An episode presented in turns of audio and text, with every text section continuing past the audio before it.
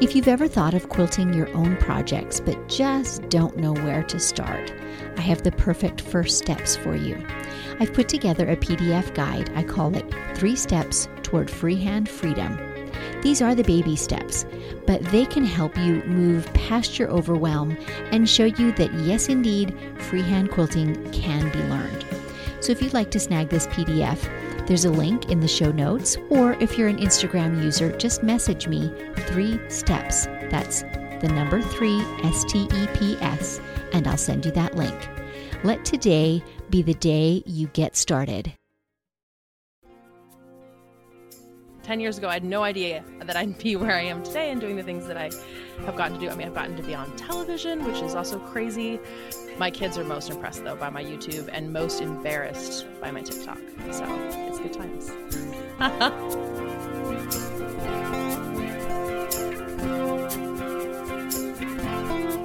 Welcome to Measure Twice, Cut Once, the podcast where we hear quilters and other crafters' stories and draw encouragement and even life lessons from them. I'm your host, Susan Smith, coming to you from my quilting studio, Stitched by Susan. This is where my long arm Lucy and I spend lots of hours doing freehand, edge to edge quilting. And if you're not a quilter and those terms are unfamiliar to you, it's basically doodling on a quilt top with a 50 pound drawing utensil. And if you are a long arm quilter and you're looking for freehand tips, I encourage you to take advantage of the live and unscripted events that I host on my YouTube channel, also called Stitched by Susan. My philosophy is there's nothing as warm and comforting as a handmade quilt, and so my mission is to get as many out in the world as possible. So I quilt for people, and I teach others to find freedom and joy in quilting for themselves. There are so many quilt makers and just as many stories. Quilting's been a bridge between generations. It has soothed loneliness and chronic pain, and it's been a beautiful expression of art and creativity that spans countries and cultures. Joining me today to tell us her story is Carolina Moore. Today's Pins and Needles is brought to you by The Will and Dave Show. Hi, I'm the Will half of The Will and Dave Show, a short little podcast that myself and the eponymous Dave like to record talking about the things that really matter to us, whether that's social, political, or pop culture. Usually we don't see eye to eye, but more often than not, we can find some common ground in there somewhere. And now, back to pins and needles with a quick tip for all you sharp quilters out there. Today's tip will really help you get the most out of your backing fabric for your quilt when you're taking it to a long armor. So, I'm a long arm quilter myself, and often quilt backings will arrive with quite a bit of excess fabric on at least one side. And you might as well be making the most of that while you can. And often batting will be the same way. I usually buy it in 120 inch wide bolts. And so there's often quite a swath that's extra on the side of the quilt. So if you have any smaller projects, it could be um, pillows, it could be table runners, it could even be pieces of quilting for small bags. So if you have any small projects that would coordinate with that backing, bring them along and I can load them at the same time and make use of every possible inch of that batting and backing fabric for you at very little additional cost. So it's a really economical way to fully use your backing.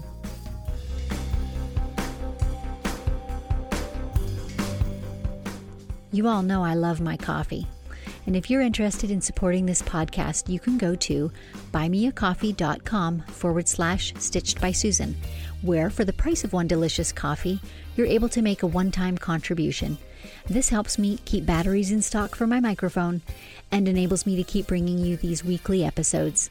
Thanks so much for your support, and maybe take a moment now to refill your cup as you settle back to enjoy today's interview.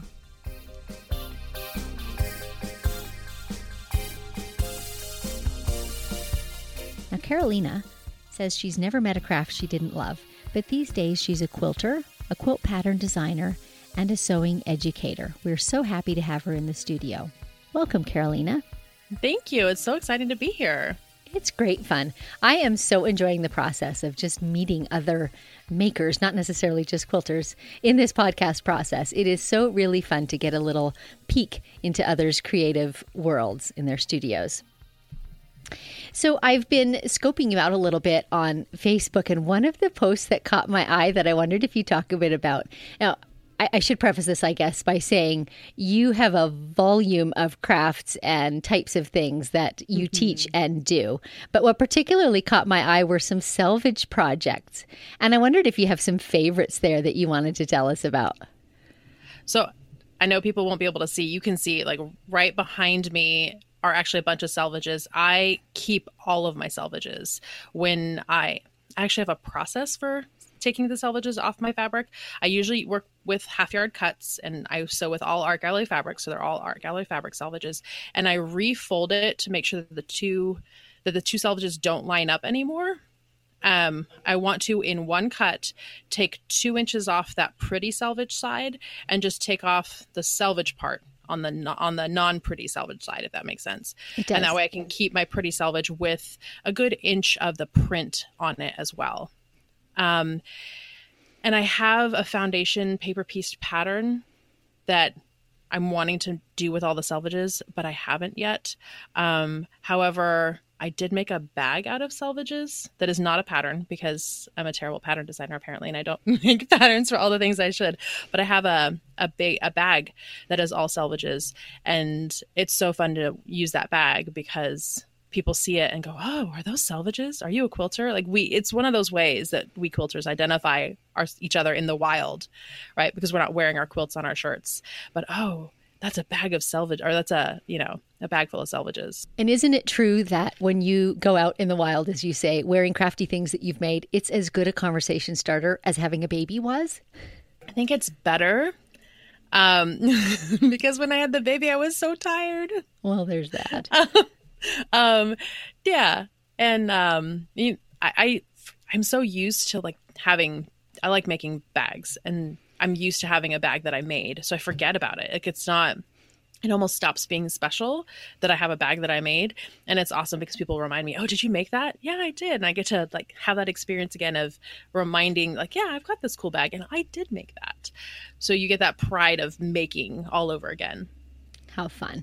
Well, I kind of dove straight into that because that's something that's been on my mind. But really, I should introduce you a little better. So maybe give us um, the bird's eye view of what you do as a crafter.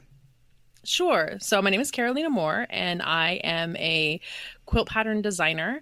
I started 10 years ago blogging about sewing and crafts, and I really started um, kind of niching down into quilting just because I love quilting. I've been quilting since I was 12. And in the process, like starting as a blogger, I have um, written a book. I wrote a book for Nancy's Notions on English paper piecing. I started a YouTube channel um, with my name, Carolina Moore. I, um, gosh, I, I I'm a socialite for Art Gallery Fabrics, an ambassador for Baby Lock. I get to write patterns for um, AccuQuilt and for Cut Loose Press, as well as I have my own pattern line that I sell. And I got to invent a notion called the Spot on Dot that is available in quilt shops worldwide. So, yeah, 10 years ago, I had no idea that I'd be where I am today and doing the things that I have gotten to do. I mean, I've gotten to be on television, which is also crazy. Um, my kids are most impressed though by my YouTube and most embarrassed by my TikTok. So it's good times. so I I take that to mean that they're on TikTok too, and they have to like acknowledge that maybe you have more more followers. I don't know. They are not on TikTok, but yes, it's super embarrassing that their mom like is proud of her TikTok. Like not just that she's on it, but she's like proud of it. And so I go out of my way to show them my TikToks just to embarrass them. Like, oh, my mom. I love that. And I've got to say too, looking at your your posts, your clips and and oftentimes your photographs, it seems like you bring a really great sense of humor to whatever you're doing and I just love that. I'm glad that someone appreciates the humor. I don't know if everyone all, I, you know, we all have our own humor, but I, I mean, I have fun and I hope other people have fun when they're along for the ride. It's all fun. It's a hobby, right? It should be fun. Absolutely. It should be totally enjoyable. And it just seems like teaching is kind of your jam, or at least, um, I don't know what's the word I want. Conveying is way too formal, but just like showing others what you do and bringing people into the world of sewing and quilting. So it seems to me, in looking at the things that you produce and share on your various media, that you're a, a, teacher at heart. And I remember last year, kind of early on in the pandemic, we are you and I are mutual members of some Facebook groups. And there was a discussion about, you know, all the people that were rushing out and buying sewing machines and didn't necessarily know what they were doing. And I remember you chiming in saying, this is just a great opportunity to introduce a whole new generation, particularly of school age girls, to the world of crafting and sewing. And I love that viewpoint. So are you finding there's kind of this reviving interest in the sewing crafts? There definitely is. And I feel like so that's a, a big, like a larger conversation. This could be like the whole podcast right here. Let's go. For me. So, um, when like when I was little, I did want to be like I wanted to be a teacher. I wanted to be an author. I wanted to work in marketing. I do all of those things. Like look at look at how that worked out. Um, I didn't want to be a YouTuber because YouTuber YouTube wasn't a thing, and actually, I didn't even like my face on video. We didn't have a videographer at my wedding because I disliked myself on video that much and now i have a quilting youtube channel which is hilarious to me. And maybe no one else but it's definitely hilarious to me. Um but uh, so my background is actually in advertising. I got an undergrad in advertising and then i went back and got my mba and so when the pandemic happened when the world shut down i was just about to start my last quarter of my my mba um, i did an mba at ucsd um, here in san diego and it was in person and everything got shut down and it all went virtual. Um, but two years before when i'd first when i started my mba and i was at that orientation um, with all the other people and there was people in biotech and there was one man in my class who was a cardiologist. And there were a bunch of people from the navy um, who were looking at like their next career from after retiring from the navy. So there are all these professions and we're all at this orientation you know hanging around having dinner you know having drinks chatting getting to know these people you're going to spend the next two years with. And when it would come to my turn of oh what do you do? I'm a quilter. And it, like, the look on people's faces was just like but like that's a that's a hobby. That's not a business. Well, there's a huge business, and there are a lot of quilters. And there are a lot of people who make their living in quilting, whether it be, you know, the manufacturers, the distributors, the quilt shops, the pattern designers. There's a whole industry that supports every hobby, including this one. Like fabric designers, fabric manufacturers. It, it just it's a huge industry, and people mm-hmm. didn't understand that. They just understood like that. That's the thing my grandma does. Right. So when the pandemic was shutting everything down and then everyone was making masks and sewing machines sold out. Like the lower and mid range sewing machines, they sold out. You could not find them. Like that's huge. That's opportunity. People have working sewing machines at their homes or they dug out their old sewing machines and were looking at how to service them and and and how to thread them again. Um, when I worked at a quilt shop, and I spent several years working at a quilt shop doing marketing and special events, and any quilt shop owner will tell you that getting a quilter to buy things is not hard. Like quilters, we buy things, we love things, we buy fabric, we buy notions, we love things, but it's the get the process of getting a quilter to come into the store. That's the only hurdle you have. Once they're in the store, they will buy. Mm-hmm. Like so, I just looked at it the same way. Like finding getting people to love quilting is not hard it's getting them to put that sewing machine on their table. That what and and we just we got that hurdle.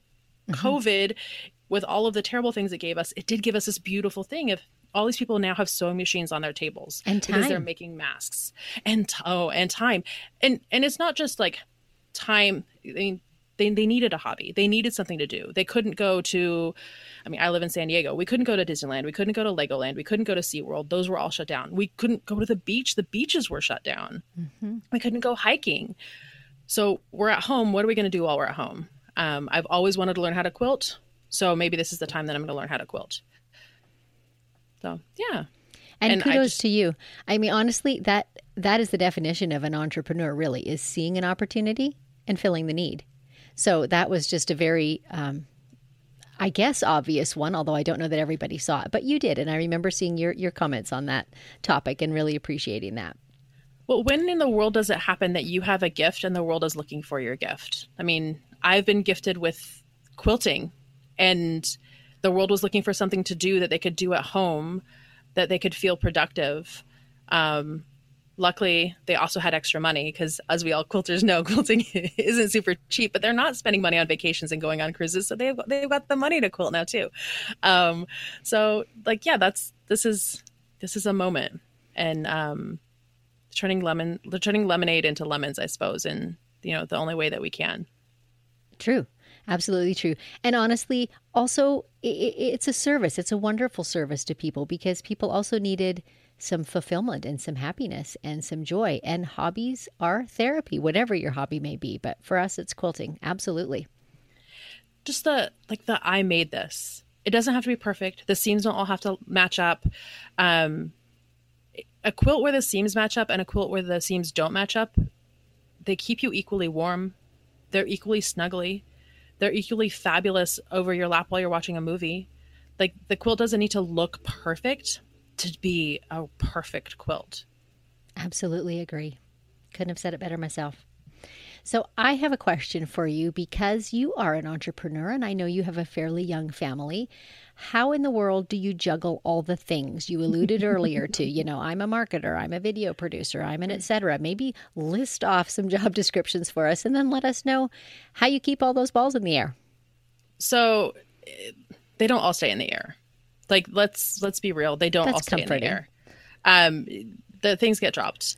Um, it just on Monday I was late picking my youngest up from school because I'd forgotten to set my alarms properly and I was busy filming video content and I assumed that my alarms would let me know and I looked at the clock and their school's 20 minutes away and I needed to be there in 5 minutes. And uh, there was no way that that was going to happen because if I really tried, I'd get pulled over and I'd be even later. Um, so, yeah, definitely sometimes balls get dropped. And so having patience and understanding with one another is definitely important. Um, I have a husband who works full time out of the home. And when like we started like the real conversation happened when i went back to do my mba of okay i only have 24 hours in the day i'm adding this big commitment what things can we move around so that i can do the things that I really do need to do in those 24 hours. And so he became in charge of school lunches. He was in charge of the dishes and he was in charge of the laundry. And that doesn't mean I never packed a school lunch. It doesn't mean I never did dishes. It doesn't mean that I walked past like baskets of laundry that needed to be folded. It meant that the mental load of those things was off my plate. And I think we've had a lot of those conversations, especially lately, for generally speaking, women or whoever is like the primary caregiver in the home, that they carry the mental load. And being able to take mental loads off your plate is huge. If I saw dishes and I had time for dishes, I would do dishes. But if I saw dishes and I was like going on to the next thing, I was giving myself the grace and permission to move on to the next thing because that didn't need to be done by me. But I also like the, you're not you don't abuse these things. You don't go mm, whatever. There's like a pile of dishes and I feel like watching a movie, so I'll just watch a movie. No, you're still partners in the marriage and in the family. So that helps.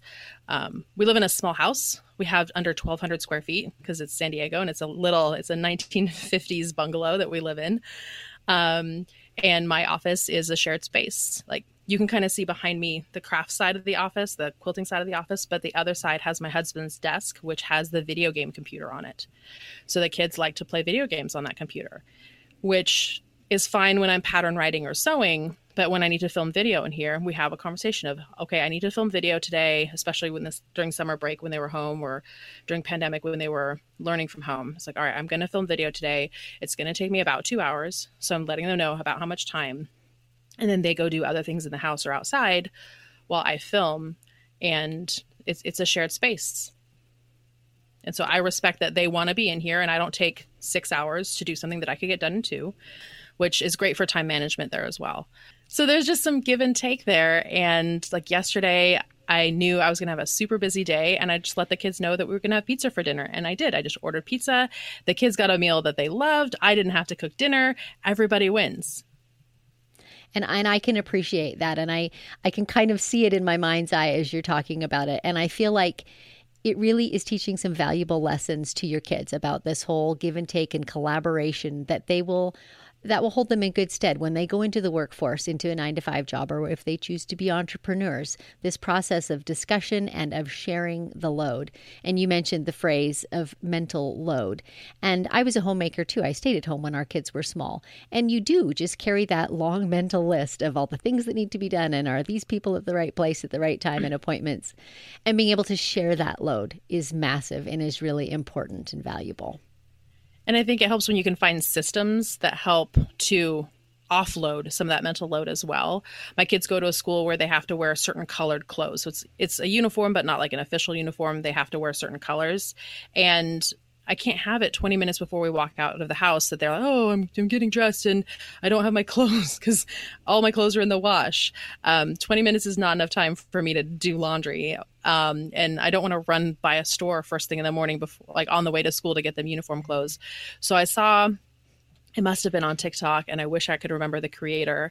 But creating, um, you use like sh- like a shoe organizer in the closet, and you just cut it down to five, and you put Sunday night, one set of uniform clothes or school clothes, even if your kids don't have uniforms, in each one of these five pockets. And now, Sunday night, I look and I know that they have clothes for the whole week. Or I look and they only have clothes for three days. Okay, so before Wednesday, someone needs to get some laundry done so we can fill those other pockets and i know that we're good for the week and i won't have that 20 minute mom i don't have clothes i'm like mm, I yeah let me find something really true. I don't think it's possible to overestimate how much more stressful it is to be doing things in panic at the last minute as opposed to the mental energy it takes to pre plan and get things ready in advance. That's a really great tip, actually. Yeah, I there things are going to come up. Something will always come up. But the more that you can like prepare, the less the things that come up are going to be urgent things. True. Okay, back to quilting. have you have you maybe got a really favorite project that you've made or pattern you've designed that you want to share or alternatively a dead fail that you want to tell us about?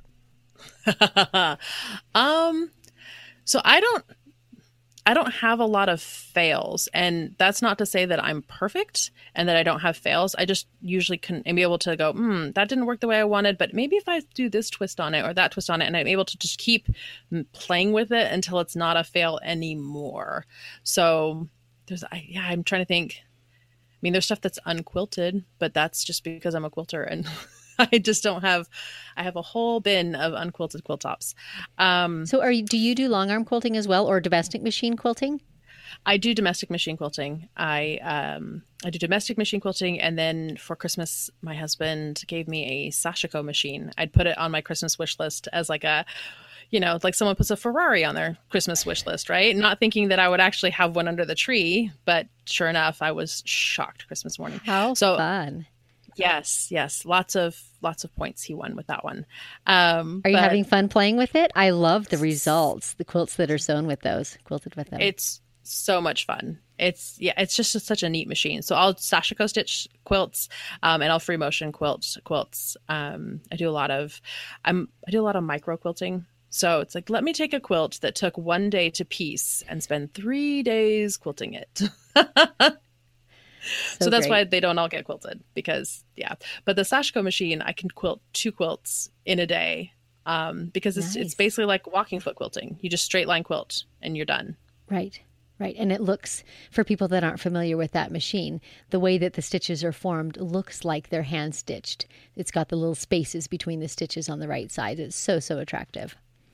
Yep. So on the top of the fabric, it looks hand st- or top of the quilt, it looks hand stitched, and on the back of the quilt, it looks just like regular, like you've done it with a walking foot. Um, and if you use like a cuddle on the back, you can't even see your stitches on the back. So it looks hand stitched on the front, and you can't even tell that it's not hand stitched from the back. It's so fun. And I've actually learned how to bind with it as well because like big stitch binding is a thing. So I did a video on my YouTube where I show you can use the Sashiko machine to bind your quilts so that you have that big stitch binding look without having to actually big stitch your quilts, which is funny because I do a lot of English paper piecing. Right. But I don't want to hand bind my quilts because I'm too lazy. And English paper piecing is the definition of slow stitching, in my yes. opinion.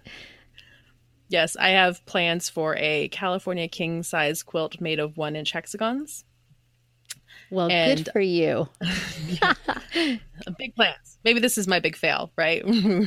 so I'm I've been putting them together. I have 25 hexi segments that I make. There are five across and five like five up and down and five across. So the 25 hexes. And so I'm making these 25 segments out of just scrappy hexagons. And then eventually when I have a bunch, I'll put them all together. But right now I'm just collecting sets of 25. That's awesome. And honestly, I don't mean to be disparaging because really, that it's a lofty goal, but a good one. Years and years ago, I read a book by Jinny Beyer, and she talked about the fact that she loves to hand piece her quilts. And she said, you know, I just take little bits of it with me everywhere I go, and five minutes here and 10 minutes there over time, sometimes over years, adds up. And at the end, I have a quilt where otherwise I would have just had lost time in waiting rooms and lineups and what have you. And I thought that's a really good way of looking at it. It's not it's not a rush job. It is slow stitching.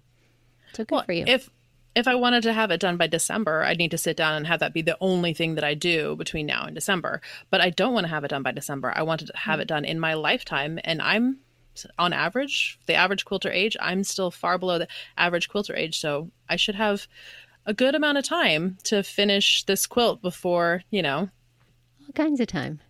like I should make it just in time to pass on to my grandchildren. Like that's the goal. I can sleep under it one time and then it's fine. So I have another question for you. I alluded earlier to to being in some um, mutual Facebook groups, and in one group that I'm in, you're the administrator of. And I wondered if you just have any comments or anything you wanted to share about the value that you see in that type of online community, and maybe something that has taught you or or brought into your life that was unexpected. I've well, I mean, I don't know if it's unexpected, but finding friendships in groups. Uh, I've been blogging for ten years, and some of my absolute best friends I knew online for years before I ever met them in person, um, because it- we, we find it in quilting, and then when you start to niche down, like you're a quilter, but you're a quilt pattern designer, but you, like when you get into like these smaller and smaller circles, it can be harder and harder to find your tribe, the people who you can talk about your day without having to explain the parts of your day because they get it. They have the same day that you do, or similar days as you do, um, and they have this. They have similar pains as you do. Um, so, because to to vent to someone who doesn't understand the world you live in, like that. That doesn't work, um, and we all need to vent sometimes. Um, and we also need people who to celebrate with, right? Who like i don't have to be embarrassed oh i had you know i had a video that went did really well and they they immediately get that and understand that and celebrate that with you. So those community things are huge and um, finding those kinds of friendships is like that's why i do it um, to have people connection And do you find that that the hive mind really works for you so that when you, you know, ask the community about a problem, for example, or, or, or a question or some a hurdle that you're facing, do you find that there's real wisdom in that group? So it it it'll depend on the group. Like it definitely does. So when you find yourself a good group, absolutely. But um, when you're new to a group, I just I always tread a little more slowly and with caution because the loudest voice isn't always the wisest voice. Um, so sometimes I take things with a grain of salt there.